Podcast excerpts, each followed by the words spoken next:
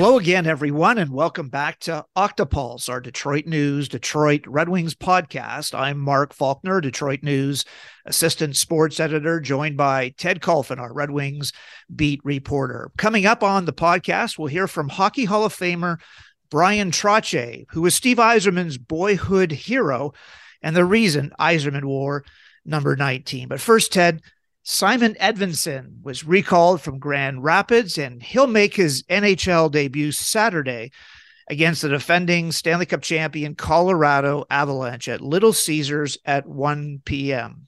He's one of the keys, of course, to the rebuild. A mobile defenseman, as you wrote today at DetroitNews.com. He's 6'6, 209 pounds, a first round draft pick in 2021, and led all the defensemen with the Griffins in scoring with 27 points in 51 games. So, Ted, what can fans expect in Edvinsson's debut tomorrow? And how long do you think he'll be here? Well, I'll tell you, my friend, he's going to be easy to recognize. He's the one that looks like seven. He looks like he's seven foot two inches tall on the ice. Um, there'll be. I think a lot of people are excited. I just want, you know, like to see how he fares and sure first NHL test here. He's a great skater. He's he makes a great first pass. Um, a little bit more physical, I think, probably than a lot of people might suspect. So it'll be exciting. I think, you know, obviously this season has gone south here the last few weeks. So I something like this, getting to see one of the pieces that you know could be a big part of the future. I think a lot of people are interested. Obviously, it should be a fun afternoon. Let's hear now, Ted, from Coach Derek Lalonde. You asked him the other day about these final 15 games, starting with the home game Saturday against the Avalanche and Monday against the Panthers. And here's what he had to say about maintaining the team's standards. Is there a concern? I mean, you got what, 15 games left and standings are what they are. How do you, I guess motivation is not that difficult, but how do you make these games still really, yeah. really relevant and important for everybody? I give the guys credit. Um, you know, we've talked about some things that are going to keep us building forward as a group, and a lot of our core is here right now. They, they give the guys a ton of credit on um, the compete and the battle.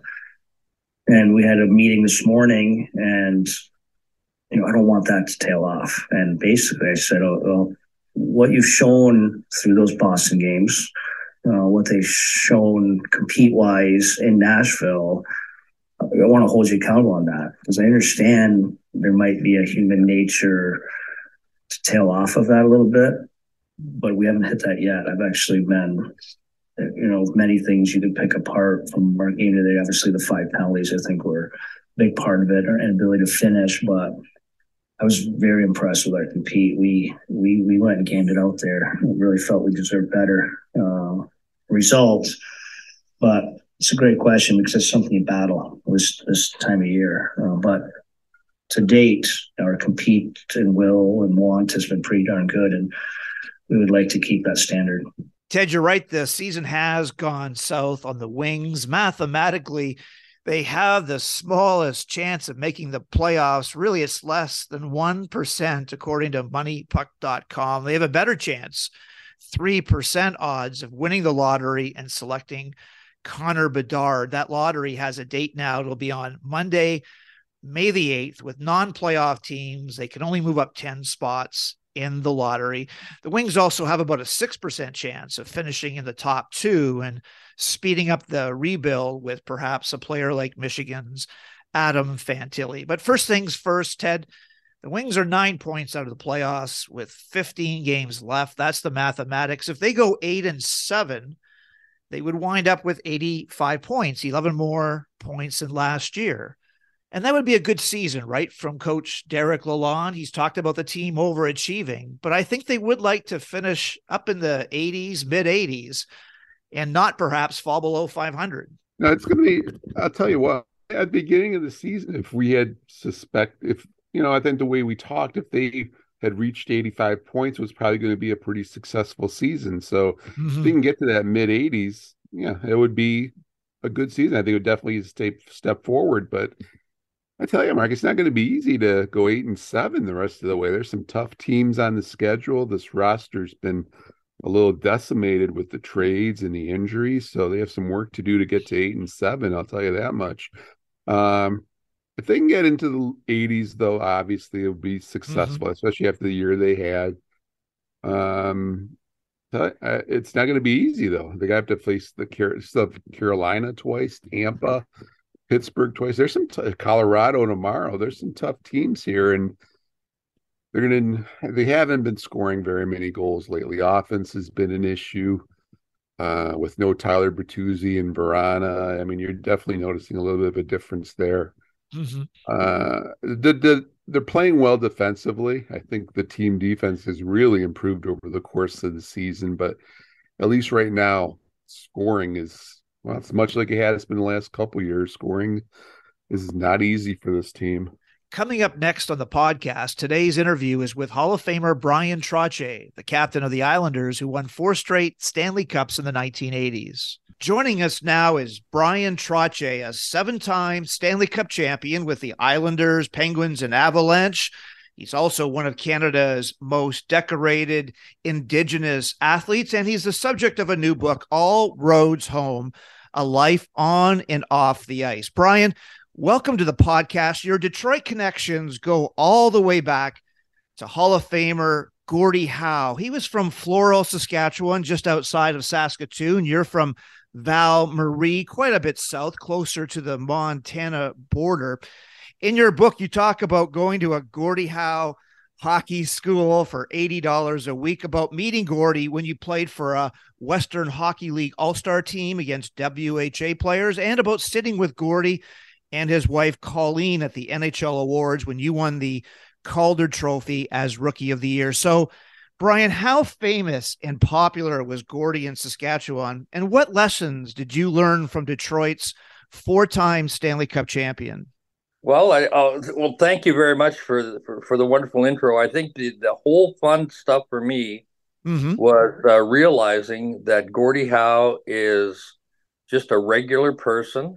Mm-hmm. Um, he's bigger than life, always. He's like uh, just the most gracious, kindest, soft spoken human being you could ever talk.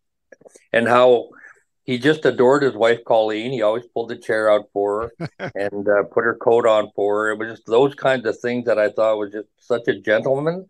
Um, and he was just so, and they get on the ice and he was like this menace. And, uh, you know, people would like look over their shoulders and say, watch out for Gordie to this, watch out for Gordie that. You want to make Gordie mad but uh, he was uh, a big man. He was at the time, you know, he was he got as he got older. You know, obviously we all we all feel like we're just uh, you know like get, getting a little shorter or whatever. But to me, he was always a giant. Um, mm. I just held him in such reverence, you know, for all of us in Saskatchewan who, you know, grew up and watched him on TV, black and white, win or lose. He was always so. Um, I just complimentary to his teammates and so proud of the NHL and hockey mm-hmm. in general, and he conducted himself and his behavior was always pristine. I I, I just uh, revered him for so many reasons. Then you meet him in person, and sure. you know you see all these uh, these wonderful traits he has, and and I said to myself, wow, if we could all just be a little bit like Gordie, would be a great human being. And uh, but he was just a special, special person on and off the ice. You know, like my the Calder. I won Rookie of the Year, and I walked in with with my family, and uh, you know he was the first guy to greet us at the door.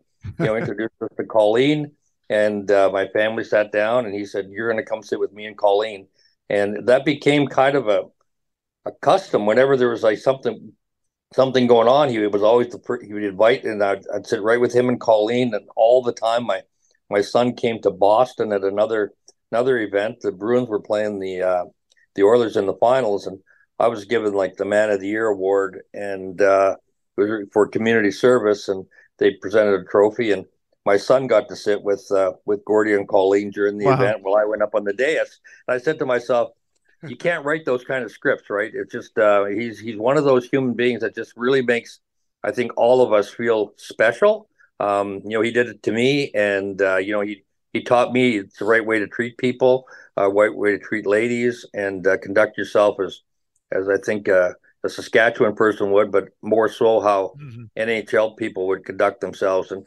so you know, you life lessons, but also just the the quality guy. You know, I've I've met, I've known his family forever. It seems like like we we, we compete against Marty and Mark, obviously, and get to know Murray and the, the you know the sisters. I say to myself, all the kids, and it's just been a wonderful relationship over the years, and uh, you know, a friendship. I go to the Hall of Fame, and he comes down and has breakfast with my mom and I the next morning. My sisters and brothers are joining us, and he's having coffee. Like he's just as proud of me as I think anybody in, could be, and uh, it, it's just so wonderful to have that kind of a, I don't know, just a, a tweak into Gordie Howe's life, and and make him make it, and he made me feel like I was such a large part of his. So no, he's a special person in my in my life. Another Detroit connection is Jimmy Devellano, who drafted you in 1974 with the Islanders. He was there in Long Island for three of your Stanley Cups, and then four more cups here in Detroit. And I talked to Jimmy yesterday and asked him about that 1974 draft. He said in the first round with the fourth overall pick, the Islanders took your good friend and future line mate Clark Gillies, and in the second round he said they took a bit of a flyer on you because of a part-time scout gary kirk and he said quote that gary really really liked you as an underage pick and jimmy said boy did we ever get lucky but can can you talk about devellano and gm bill torrey and how players bryan really depend on management getting things right because here in detroit Jimmy drafted Bob Probert to be the next Clark Gillies, but things, of course, don't always work out. You and Clark played together for 14 years and won four straight cups. But again, can you talk a bit about how players really do depend on management to get these things right? Well, without a doubt, I think I think Jimmy has played a large part in a in, in hockey, the NHL hockey world. You know, just because of his insight. Mm-hmm. Obviously, mm-hmm. he's got a, a, pretty good instinct towards hockey players, but um, you know, he was he was Bill Torrey's go-to guy when it comes to drafting players. I mean, he mm-hmm he was one of those guys that was diligent. You know, he took a lot of pride in getting to games and doing his homework on hockey players and getting the getting the the fine tuning done, so to speak, and getting you know know their life as much as the the player, uh, the family, and that kind of stuff. And you know, I've gotten to know Jimmy very well over the years, and uh, you know, he's uh, a quiet guy at the same time a proud guy, mm-hmm. um, but he's got wonderful history with the Islanders, he took that that same experience to to Detroit, and uh, you know, to their credit, they utilized him very very well. So, um, you know, my, my, hats off to Jimmy for a whole bunch of reasons. Great friend over the years, and what to see them be, you know, and it's so nice that he says it took a flyer, but I think they did take a flyer. I was small for my size. I was, you know, 170 pounds, you know, five foot ten, and I put on 15 pounds and grew an inch and a half. So go figure you know, I, at 17, 18 years old, it is a bit of a flyer where they're taking underage guys. Sure. Um, but they had to take me in the top two rounds. I'm sure they had other players that were probably more uh, developed. Um, but you know, they if they wait till the third round, maybe they couldn't have gotten me. They'd have to wait another year. So yeah, they took a took took a chance. I think on a young kid who, you know, still had some growth in him, and I think you know still. Uh, but I was hungry. I wanted to make the NHL. I had a, a, a, great mentor in junior, Tiger Williams, and Tiger and I were. He he wanted to get the NHL. So did I. And you have a big brother like Tiger, um, you know, to kind of play left wing and kind of mentor you through junior hockey. And mm-hmm. he made hockey fun for me because no, he, he was my Bob Probert in junior hockey, and all of a sudden you know, I go to the Islanders, I got Clark Gillies. So the hockey gods are looking over me to say, hey, give you a couple of protectors here, little guy. Don't take advantage of it. You better appreciate it. And and I did, you know, to know that you have those type of players that are good, good hockey players, hungry hockey players that want to do well, and you know, they make you feel like you're you're you're part of their life, and we're kind of pushing and pulling each other. So. Mm-hmm. Yeah, no, it was it was a great time. Uh, Bill Torrey again, Bill and, and Jimmy, good tandem. I mean, they they both did their their homework. I think for me, it was really wonderful getting to know Gary Kirk. You, you talk about Gary Kirk, who's a bit sure. of a, yeah. a part timer for for the Islanders. You know, he was very high on me, as was Earl Ingarfield, because they were the Western Scouts at the time. And I can't thank Earl and Gary enough because, like, I think they did their homework on me enough to to sell me to to, to Jimmy and Bill. But when Bill called me up, he goes, "Bryan, we're you're, we're you're, we're gonna fly you down and and uh, you know offer you a contract." And I'm like, "Holy cow! this is like this is like spectacular. I get to meet the general manager. I get to, and it was just, it's one of those things. It's like a dream, right? And then when okay. it happened, it happens like in a, a flash. Like, snap of a finger, boom, boom. But it's also fresh in my mind still that that first meeting when Bill offered you a contract, and it just happened so quickly, and it's just exciting. And uh, you know, Bill kept it exciting for us. You know, kept the core group together for a long time, and just kept adding pieces. And you know, it's you need that you need that uh, that leadership and that uh, that vision, so to speak, from your general manager and scouts, because they're going to build they're going to build your team, and you know if there's pieces missing, they're gonna they're gonna plug it in there. So, you know, to their credit, they were they were a great team, and we had a really good run there in the early early late seventies, early eighties. Bryan, how about the connection to Steve Yzerman, who said you were his boyhood hero, and the reason he wore number 19 in 1998 when Yzerman passed you for 10th in all-time scoring, he said.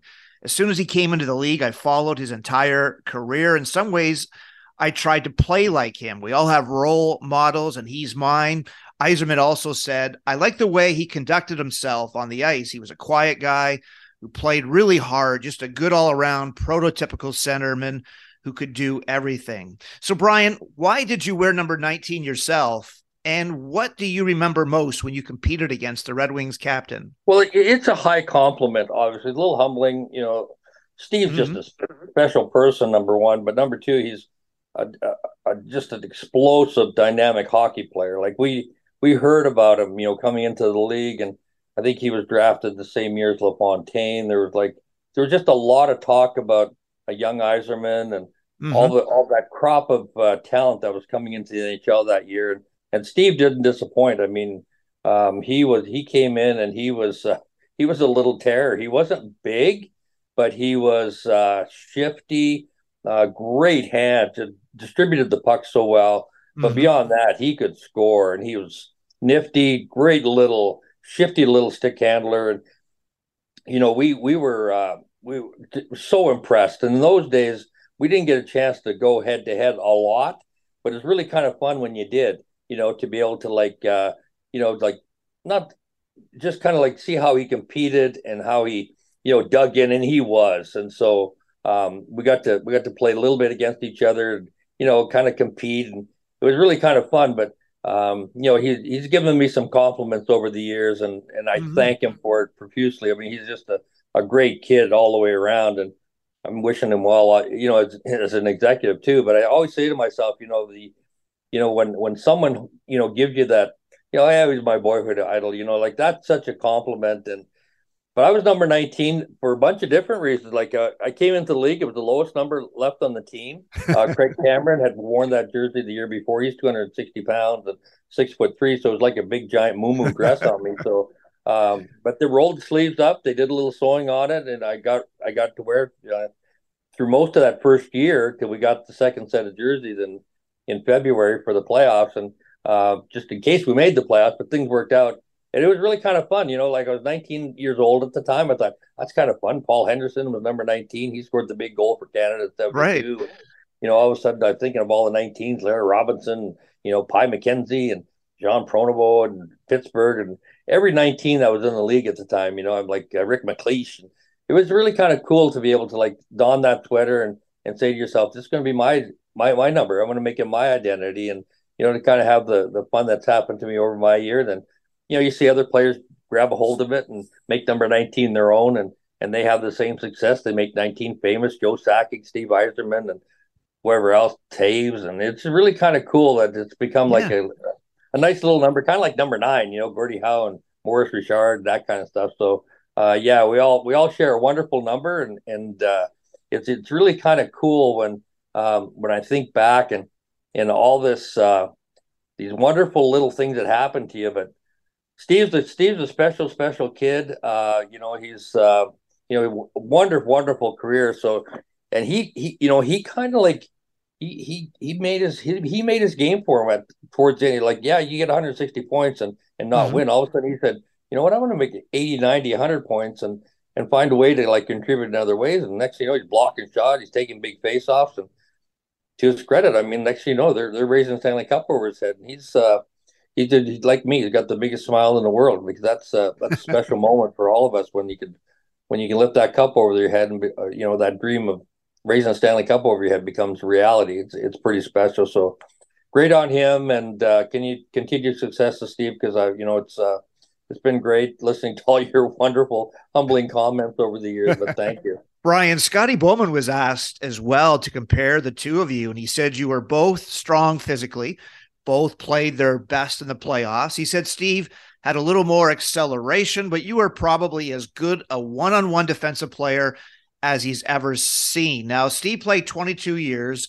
about four more years than you. And in the regular season, he had about 300 more points than you. But in the playoffs, it was kind of interesting. Your stats are almost identical. You had 71 goals, Steve had 70.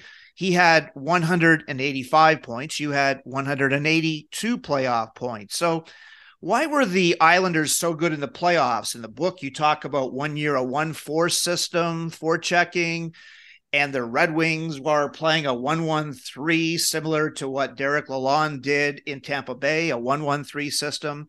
So, why were the Islanders so good in the playoffs? And why, Bryan, do some players just play better in the playoffs? Uh, you know, that's a great question. I think I think a lot of us have that competitive edge. I think the you know the adrenaline kicks in. I think it, you can ramp your game. If you can find another level in the playoffs, think it's going to help every player. I think it helps your team. Um, I think Steve took a lot of pride in his game. Obviously, I think when you're when you have leadership uh, um, skills within you, I think they they come to the fore. Um, I think you you tend to like Steve, a very quiet leader, but explosive. Uh, absolutely, like as far as like um, just bearing down in, in, the really tough situations at key moments in the game. Mm-hmm. Uh, you want to be the guy that's counted on, obviously. And uh, so, yeah, to, to compare stats is wonderful. Steve was, to his credit, I mean, he he wasn't a big physical player, so like he he wasn't going to bang bait people, but he was shifty. He was tough tough to hit. So that that I think you know you you end up having a different kind of game in that sense. But for me, you know, somebody bumped me. I was like, "Oh yeah, you want to play that game? Here we go." And you know, but it takes a toll over years, you know. And I say to myself, I, I shouldn't have probably played as physical because I'm not a big, big man in that sense. I'm not a six one, you know, two hundred pounds. I was, you know, 5'11", 200 mm-hmm. pounds. Mm-hmm. But you know, I, I, could I could take punishment. I could I could sting a guy once in a while.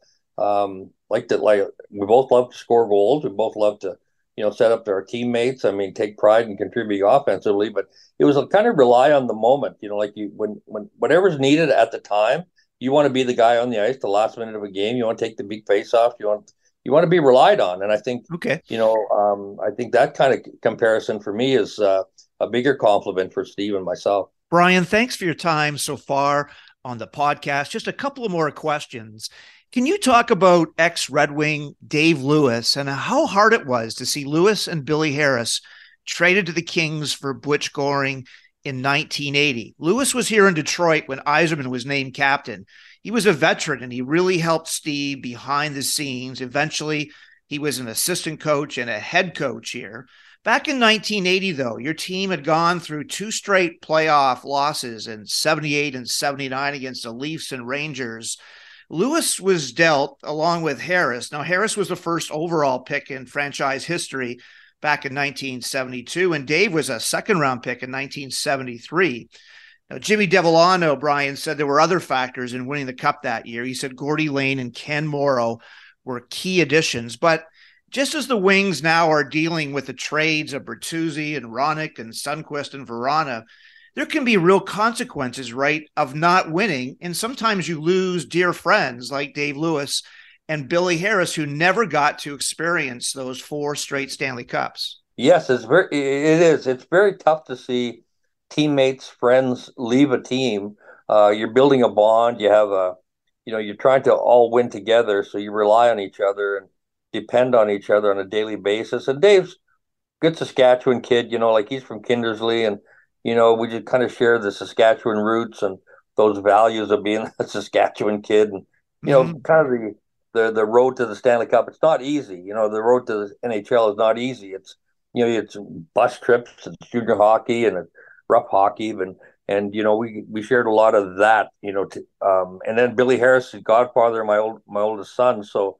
To see those two guys go, uh, you got to give up something to get something, and mm-hmm. apparently, you know, that was the price that was needed in order to get a Butch Goring. And you know, Billy Smith had history with Butch Goring, and he was pretty excited to see Butch come. Obviously, we're all a little little sad to see Dave and Billy go uh, and not have not be able to share the the glory of of, of Stanley Cup, but it becomes part of the lore, right? That's that's part of the history, and um, you know to, to to know that Dave went on to have the accomplished career he did in, in coaching, mm-hmm. coach the great players that he did, um, have some great success that way. Um, I can't be happier for Dave and Brenda, his wife, and and to, to be able to like see them today and talk about our Islander days and some of the wonderful stuff that's happened to him over the years and the fun stuff that's happened to me over the years. So, um, you know, still a good friend, and uh, obviously when we bump into each other, we we have uh, we we share family stories, and it's really kind of kind of great to be able to like bump into Billy Harris too, and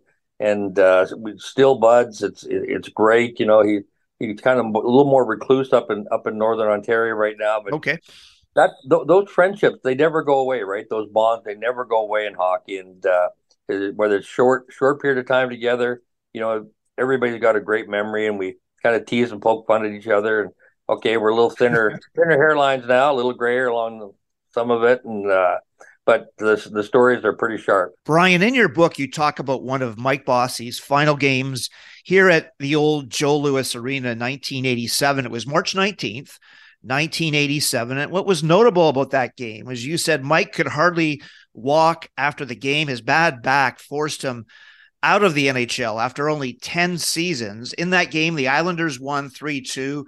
Mike had two assists. You tied the game in the third period, and Pat LaFontaine scored the winner with four seconds left. What do you remember, Bryan, about that game? And can you talk about how Mike Bossy paid the price, as you mentioned in the book, to go into those difficult areas to score goals and win those championships? Well, yeah, thank you. Yeah, so Mike, Mike, Mike has, uh, uh, you know, obviously greatest goal scorer ever. You know, like a purest goal scorer. What he's got all these wonderful um, credits to his name and well deserved. I mean, the guy can, is a scoring machine. Um, but what people didn't realize was the playmaking ability, the the acceleration he had, the the mm-hmm. skating mm-hmm. ability, and the the deeks and dives and and that kind of stuff. So um, he was just underrated playmaking. Um, you know, just underrated probably for his defensive game, underrated for competitiveness, all those things. And you know, Mike Mike wanted had to go to the dirty areas, and and the game in in the seventies and eighties was was pretty rough.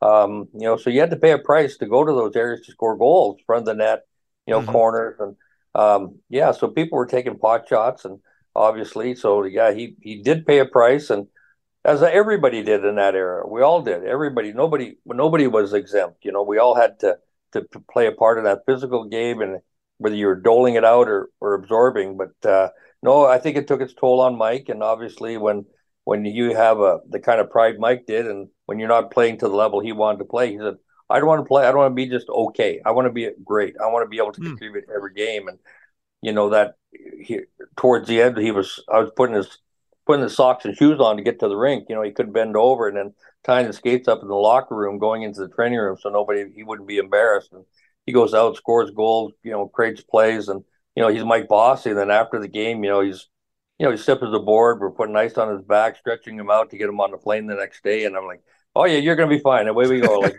you know, you're still Mike Bossy on the ice, but off the ice he was hurting. And uh, you know, there's a long life after after hockey. You know, you're you're young, you're 30, 35 years old, and you know he's got a lot of life left. And we, you know, we we forget about that. You know, through the course of it, we just keep, you know, I I won't say brutalizing our body, but yeah, you know, pushing our bodies to the limit physically, but Mm-hmm. Um, you know, he's a special, special hockey player, and uh, what he was able to do in spite of his bad back, and you know, like you said, create a couple of assists, and you know, Fontaine gets the winner. I mean, it's just those kinds of things, you know, are are become folklore for for a guy like Mike Bossy and what he was able to do, and you know, he couldn't get his skates on in Minnesota. I think it was two days before, and I think or a week before that, and scores a hat trick. And I said, okay, this, even though he's got a bad back and he can't walk, he'll just go on the ice and score goals. You just kind of take it for granted that he'll do it for another ten years, you know. But um, not to be, you know, we we lost him way too early. The NHL lost him way too early, and um, you know he just wanted to he wanted to be the greatest goal scorer. He didn't want to be okay. He didn't want to be, you know, kind of like you know just average. He wanted to be he wanted to be the best. He wanted to be the best, top, top of the league all the time, and uh, took a lot of pride in it. And finally, Bryan, there's a Michigan hockey connection with your Indigenous background. Abbey Roque has been one of our guests on the podcast, and she talked about breaking barriers and making the game more accessible to Native Americans and other minority groups. She's from the Sioux and became yep. the first Indigenous player on the U.S women's national team. And she's been on many tours with you and John Chabot, another former Red Wing. So, Bryan, what messages are you taking to young hockey players? And have you seen the fruits of your labor making a difference in people's lives? Well, that's a great question. Uh, it's a little hard to gauge as far as we're making a difference, but here's what we notice. And uh, we notice that it inspires. We're trying to inspire and, and trying to, I don't know, influence the next generation of, uh, we call it student athlete Okay. Because we know not only talk about chasing a dream in, in, in the sport of hockey or whatever your desire is, your dream is, music, art, whatever it is, but um, you know, continue education. You know, you know, be proud that nobody likes a dumb athlete. You know, but we always try to say to ourselves, like, if we can get that message in there, and uh, we make hockey accessible for everyone, not just uh, the very best of the best, but for everyone, whether it's uh, gender, whether it's for you know the skinny person, whether it's for the person who's who feels like oh he's a little overweight, whatever. You know, you, you can play hockey. It's for everybody, and uh, that's what we hope. That's what we're trying to build. We're making it. Uh, you know, Abbey's doing a wonderful job in in in, in her messaging. Mm-hmm. She's a wonderful ambassador for the for for hockey in general, but for for gals hockey, for uh, indigenous young hockey players. I think it's it's just a good message. You know, diversity is a wonderful thing. You know, like there's a lot of diversity in the NHL and, and, in hockey in general. You know, doesn't matter what your background is. You know, Scottish, Irish, you know, Russian, you know, Canadian, you know, Indigenous. You know, it doesn't matter where you come from. If you got a love of the game and you can come, go on the ice and be a, a big part of it and enjoy the game, that's what we're trying to do. And um, you want to try to push it to the highest level you can. And uh, if you have a dream of playing in Olympics or you have a dream of playing in the NHL and raising the Stanley Cup over your head, right on. Uh, take it as far as you can and use it as your your you know your motivation to get an education or mm-hmm. or you know experiences in life and life skills and um, hockey's good that way. So um, yeah, we're proud of of our indigenous athletes that are playing in the NHL and all the young kids that are playing currently, and we think there's another generation right behind them and uh, females, boys. I think it's going to be it's going to be awesome. So you know, keep your eyes open and hang on because I think there's another crop coming along. Bryan, thanks again today for joining us on the podcast and talking about Gordie Howe, Clark Gillies, Mike Bossy, Steve Yzerman, of course, Scotty Bowman, Dave Lewis, and your native heritage. Once again, the book is called all Roads Home, a life on and off the ice with former Globe and Mail reporter Stephen Brunt. All the best, Bryan, from Ted Kulfan and I here in Detroit. Pleasure, guys. Thank you so much. It's real, really wonderful, wonderful podcast. Thank you. Our thanks again to Bryan Trottier and those kind words at the end. Now let's hear from Steve Yzerman from his news conference two weeks ago on Friday, trade deadline day. He was asked about trading Jakub Vrana to the Blues for a seventh round pick in 2025 and forward Dylan McLaughlin. Here was his response, wishing Vrana all the best in St. Louis. Well, uh, I don't think I can really go into details on on a lot of the things that have gone on. Um, I would just say I wish Jakub uh, the best of luck, uh, luck in his hockey career um, and uh, on and off the ice. Uh, it was just time to time for both parties to move on. Ted Jakub Vrana will make his first appearance against the Red Wings next week. Uh, Detroit will be in St. Louis next Tuesday and then back here on Thursday at Little Caesars Arena. He has four goals in five games with the Blues, three of them on the power play. But after all that happened, and we've documented that here on the podcast, the shoulder injury, the NHL, NHLPA player assistance program being put on waivers, benched in the minors, all those things, Ted. There was really no way, was there, that he was going to play another shift for this Steve Yzerman, Derek Lalonde team? Well, he did come back here, but yeah, I mean, what? He, he was healthy, scratched several games.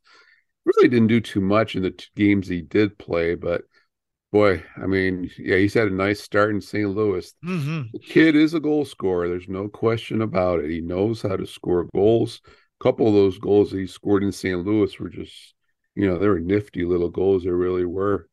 Ironically, I think tonight isn't he in Washington, Mark? I think mm-hmm. he, he's yes. playing the Capitals again tonight.